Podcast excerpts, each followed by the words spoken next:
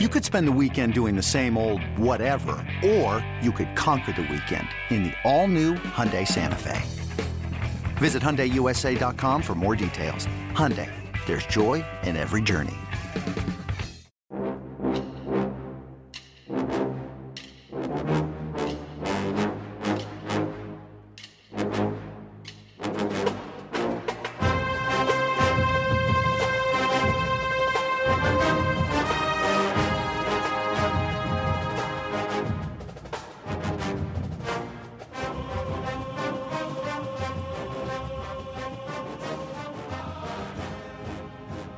Good morning, Bucknutters. Welcome to the Bucknuts Morning Five here on Monday, February 8th, 2021. I am Dave Biddle. I am joined by Steve Helwagen. A lot of Buckeye stuff to get to. Before we get to that, the Super Bowl last night, Steve, I don't think anybody saw this coming. I did pick the Bucks to win, but I picked them to win a close one, a thriller. Instead, they just beat down the Chiefs 31 to 9. It was weird not having any Buckeyes in the game, although it kind of felt like we did with Antoine Winfield Jr., who had an interception man, what a surprising Super Bowl with uh, the Bucks just crushing the Chiefs, thirty-one to nine. It, it was weird not having a Super Bowl without any offensive tackles for the Kansas City Chiefs. I think is what we should probably say. That was the determining factor in the game because Mahomes was running for his life the whole time. Um, I don't know. I mean, just it's unfortunate. Chiefs had such a great first two thirds of the year and kind of limped home, you know, at the end, and were just kind of a shell of how great they were earlier in the season. And uh, here we are with Tampa Bay, a team that during the regular season had a couple blowout losses and, you know, never really, you know, they, they were always kind of lurking there. And everyone said, well, Brady, Brady, this and that. And they put it together at the right time and, and, and won the Super Bowl. So, uh, what can you say? I mean, just uh, hats off to them, hats off to him. He just keeps right on rolling. Uh, Gronkowski comes, uh, you know, back from the old age home as well, and you know has a big game. And uh, I couldn't get over all the hatred for the Weeknd, Dave. That was uh, that was weird to me. I think people forgot it was a COVID concert, and I think. He got in, he played the hits for 12 minutes, and he got out and uh, that music, if you're not uh, under the age of about 25, you probably haven't heard much of his music. And uh, to me, the end with blinding lights and the people dancing around and everything, that was fabulous to me. But um, I don't know. I, I listened to it because my kids, you know, have me listening to it, I suppose. But uh, I thought it was fine. I don't know what people expect in this day and age to to make a big deal about it. The commercials uh, were pretty good, and uh, the game not so much. Yeah, yeah. I, I even an old guy like me, I like the Weeknd. I like his music, so uh, I I was a fan of the halftime show. All right, let's get to matters involving our Ohio State Buckeyes. First of all, I haven't had you on the show since uh, no, this just was announced Wednesday. It hasn't been that long. Just you know, a few days ago, last week, Ryan Day announced the coaching moves with Greg Mattison retiring. We knew that. We were wondering what's going to happen. Um, what's your reaction with the promotions of Matt Barnes to secondary coach and Parker Fleming to special teams coordinator? I know a lot of fans are not happy with it, but I think some fans are starting to come around. What are your thoughts on those promotions? Yeah, very interesting. And obviously, kind of like the Corey Dennis situation, Ryan Day had a situation with Parker Fleming where he was very comfortable elevating him to a full time position. And I don't have a problem with that. I think you need a, a, blend of guys. And I think you need younger guys to go out and hit that recruiting trail hard. And I think that's where Parker Fleming is going to pay uh, many dividends, to my way of thinking, is getting out there on the uh, the recruiting trail when you can, obviously, and uh, securing them uh, some more great players. I don't have a problem with that. I think where people are upset, I mean, you give up 52 points to Alabama, and you're thinking, okay, you're going to go out and get a guru or somebody who's going to help you solve the problems. And instead, they elevated the graduate assistant or the quality control assistant who was already there. I think people were looking for some new ideas to help put them over the top to win the national championship, which they may or may not have needed. I think that game was flawed, obviously, from a personnel standpoint being down a couple guys because of COVID. and really a personnel standpoint because Alabama had better players. I think that was probably the uh, the biggest issue that uh, kind of manifested itself. That if you were going to give their quarterback time to stand back there, he was going to pick you apart, and that's exactly what happened. So, obviously, to fast forward this to today, uh, you got a situation now with Tennessee coming after Al Washington. Yeah. And on Wednesday, Ryan Day said he was not of a mind to have a co-coordinator. Well, this situation reeks of elevating Al Washington to co-coordinator status and giving him a big raise to keep him from going to Tennessee. And uh, I don't know what's going to happen with that. Uh, Day's, I wouldn't say he's backed himself into a corner, but he's got some tough decisions he's going to have to make here very quickly because I'm sure Tennessee and Al Washington want to make a decision if, in fact, he is the choice for uh, Tennessee as their next defensive coordinator for uh, Josh Heupel. So uh, a lot going on, obviously, and uh, the hot stove league it always churns. It seems here at the Ohio State College. Yeah, if you're Al Washington, it's a, it's an interesting situation. Again, assuming that he has been offered the defensive coordinator job, or he has at least you know strongly been targeted for it. Here's a guy. He's from Columbus. He's 36 years old he seems very happy at Ohio State, but he's obviously on the way up. And, you know, if Ohio State does him right and, you know, gives him, even if they don't give him the title of co defensive coordinator, maybe if they do and they, they give him a nice raise, he'll probably be happy. Then again, you can make the argument, even though Tennessee's in disarray right now, if you're going to be the defensive coordinator in an SEC school rather than the linebackers coach at Ohio State, that's a, that's a move up you know, even if uh, you know Tennessee is going to be having some uh, dark days ahead, and it looks like they will with all the, you know, the scandal that's going on down there. I don't know, man. I, am leaning that he's that they're going to take care of him enough. They're going to give him enough of a raise. If he if he requests a title, if that's a deal breaker, they'll probably give him that too. If that's what it takes, I tend to think he's going to stay at Ohio State, but it's an interesting conundrum that he's in if he is offered this job. I mean, defensive coordinator at Tennessee, that looks good on the resume. Yeah, no question about it. To be a coordinator in SEC school, uh, a lot of guys jump off from those jobs to become head coaches. Whether it's uh, at a Power Five school or not remains to be seen. But uh, you know, I think uh, Al is definitely uh, trending upwards. He's got the right people behind him, the right people that uh, you know trust him, and and again. How much does being back in Columbus weigh into his feeling and the idea that okay, you have this opportunity this year. There may be something even better come down the pike a year from now. Um, you know, perhaps the opportunity is there for a promotion at Ohio State, either as the coordinator or the co-coordinator. I don't know. Uh, you know, it's not going to be the coordinator this year per se, but uh, maybe down the line. You never know how many more years Kerry Coombs is going to go. So, you know, it is what it is. But um, I think he's got a tough decision to make, no doubt about it.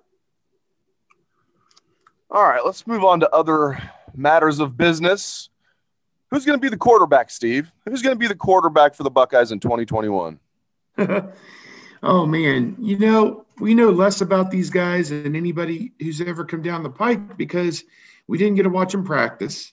Unless you went to the games, you really didn't get to see them throw before the games. And you know, Stroud, Miller, Miller, Stroud. I don't know. I mean, it. I'm going to say Stroud just because it seems like he's got the higher upside, but Miller could be just as good a player.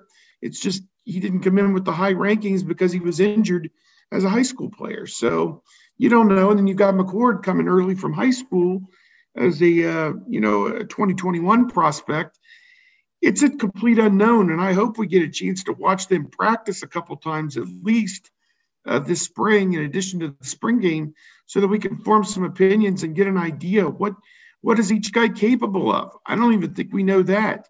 You have to go back and look at old high school tapes to see exactly what each guy can do. And I wouldn't think that they'd be in this position if they weren't great players. And I wouldn't think Chris Olave would have come back if he didn't think one of them was capable of getting the ball. So you kind of lean on those two facts and put your trust in Ryan Day and Corey Dennis that they're going to find the right guy and that the train is going to keep running rolling down the track. Now, Will it be as great as the offense has been the last three years? I don't know. That's a good question. Haskins, Fields, Fields, those three years were pretty good. So, uh, you know, when you play a young guy at quarterback, you run the risk of a bad pick, losing a game maybe that you shouldn't have lost. Uh, that's all possibility. Uh, that schedule came out this past week. There are some challenges on there at Indiana, particularly. Uh, I'd say at Michigan at the end, but you know, whatever, Oregon, Penn State at home. There's some tough games on there. So, um, you know, whether that guy's going to be able to lead them to an undefeated season or not, I don't know. But uh, Stroud seems to have the inside track to me as of right now. Yeah, I'm with you on that. It's going to be a fun competition, and especially when we have things called no football games for a while, which is sad to think about. But we get to talk about a quarterback competition for the next few months. That's always fun. I do think it'll be CJ Stroud. I've mentioned that on the show many times, um, but it's not going to be easy. I mean, he's got two really good guys competing against him. Um, they were all handpicked by Ryan Day, all three of them. So it's going to be fun to follow. They're all very talented. It's going to be a, a heck of a QB competition to follow. Okay, I'm curious to get your thoughts on this. I feel pretty strongly, Steve, that the Buckeyes are going to tap into the transfer portal and at least get somebody, maybe two guys. I mean, it's going to be the Wild West this year. And it, even before this, Ryan Day has not been shy about tapping into the portal, and he's done a great job with it with, you know, Jonah Jackson, Justin Fields, Trey Sermon, you know, Gunnar Hoak's the one that you know was just more roster filler, so to speak, depth um, when they didn't have many uh, scholarship quarterbacks. Yeah, exactly. Yeah. So I am convinced they're going to get somebody, and I think it's going to be a defensive back. I think they're going to try and find a corner. It doesn't have to necessarily be a you know your number one corner, or even number two. It just it could be a depth guy, or it could be a guy that could challenge for your starting role, or at least you know top backup role. Um, what do you think about that? You think the Buckeyes are going to tap into the portal, and if they do, you think they're going to, you know, target a defensive back, or what do you think is going to happen in, in, in that respect? Yeah, I think you bring up a great topic. I think uh, I have them two spots under the 85 limit. I think if you had JT Tuimoloau later on, whenever that happens, then you'd only be one under. But we also look at it that probably somebody is not coming back after spring practice, or maybe even not even go through spring practice and just quit the team before that and transfer else, elsewhere themselves. So there could be two spots. And I would say, in a perfect world, if you gave me home run transfers at, I don't know, middle linebacker or outside linebacker, somebody who's going to impact the game uh, at linebacker, somebody with experience, because right now they don't have anybody with any starting experience coming back at any of the three linebacker spots. And then you make a good point at cornerback. I think uh, if you got a Kendall Sheffield type who was able to come in and even be your number two corner with Sevyn Banks, uh, that seems like a, a win-win situation to me. Those are the two areas to me. I think you're pretty well stacked across the board. You don't need a starting offensive lineman like Jonah Jackson. You don't need a wide receiver. Um, I mean, could you use a thousand yard running back? well, maybe I don't know, but you know, Master Teague when he's healthy. But the you know, it was weird. Master Teague's last uh, memory everybody has was not playing very well against Alabama. People forget that when he was going good uh, at the end of the regular season, uh, he played pretty well. So um, get him healthy, and, and, maybe he can be your your stud running back. But those are the two areas, linebacker and uh, cornerback, to me, Dave, that I look at, and I just say, hey, they got to find a difference maker if they can. And again, it's cultural fit, it's athletic fit, academic fit. Uh, you just don't, you know, go out there and and, and put a call out on the waiver wire and, and take somebody to take them. You got to have a good fit, and I think that's what uh, Ryan Day succeeded with with Jonah Jackson and uh, certainly with Trey Sermon last year. He was a great cultural fit for Ohio State. Fit, fit, fit it, and uh, he waited his time and exploded at the right moment. And uh, you know that's the kind of player they're probably looking for. All right, let's close the show talking about this fantastic Ohio State men's basketball team. If you're a listener out there and you don't care about Ohio State basketball, uh, thank you for tuning in. It's been great talking to you. for the rest of y'all, how about this Ohio State basketball team? Chris Holtmann and the boys are going to be a top five team when the rankings are released later today. I thought they'd be good this year. I never thought they would be a top five team.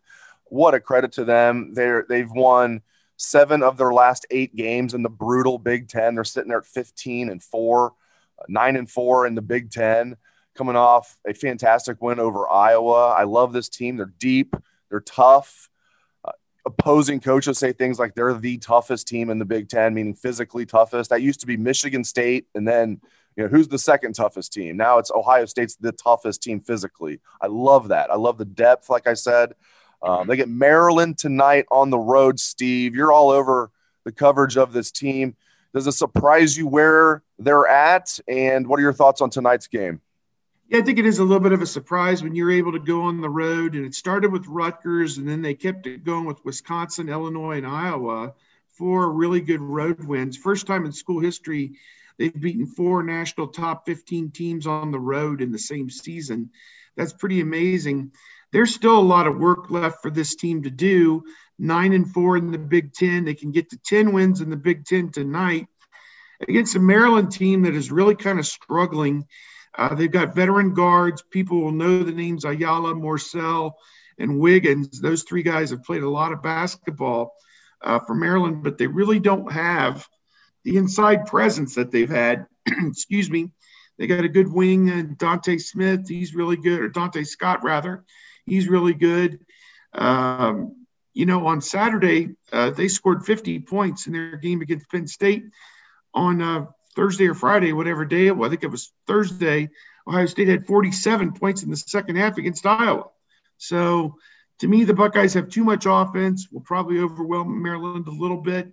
But it's at Maryland. Ohio State's 0 4 all time at the Xfinity Center, the new building that Maryland has there on their campus. And uh, a tough place to play. Buckeyes need to go and establish their dominance early. And this team's got, as you said, toughness, length, versatility, and depth. And that's what this team wins with. When they get contributions from seven or eight guys, meaningful contributions, they win games. And so uh, I want to see if they can carry it over. Uh, you can't look past anybody in the Big Ten. Maryland's got some good wins this year, and uh, even though they're only ten and eight on the season, four and eight in the Big Ten, I believe. Uh, you know they're they're scratching and clawing for everything they can get to get in the tournament. So Buckeyes, you know, will have a tough assignment tonight, but they need to go out play like they have. They should be okay. And uh, really, a lot of tough challenges left this home schedule remaining uh, Indiana on Saturday, plus Iowa, plus Illinois, plus Michigan. They have three of the top teams in college basketball still to come on the home schedule. So win your home games, win the games you're supposed to win. This team will be right where they need to be come March. Come and get some, is what I say, the way the Buckeyes are playing right now. Thank you very much to the versatile and tough Steve Helwagen. Great stuff from Steve. Thank you to all the listeners out there for tuning in. We appreciate it very much. Have a great day, Bucknutters.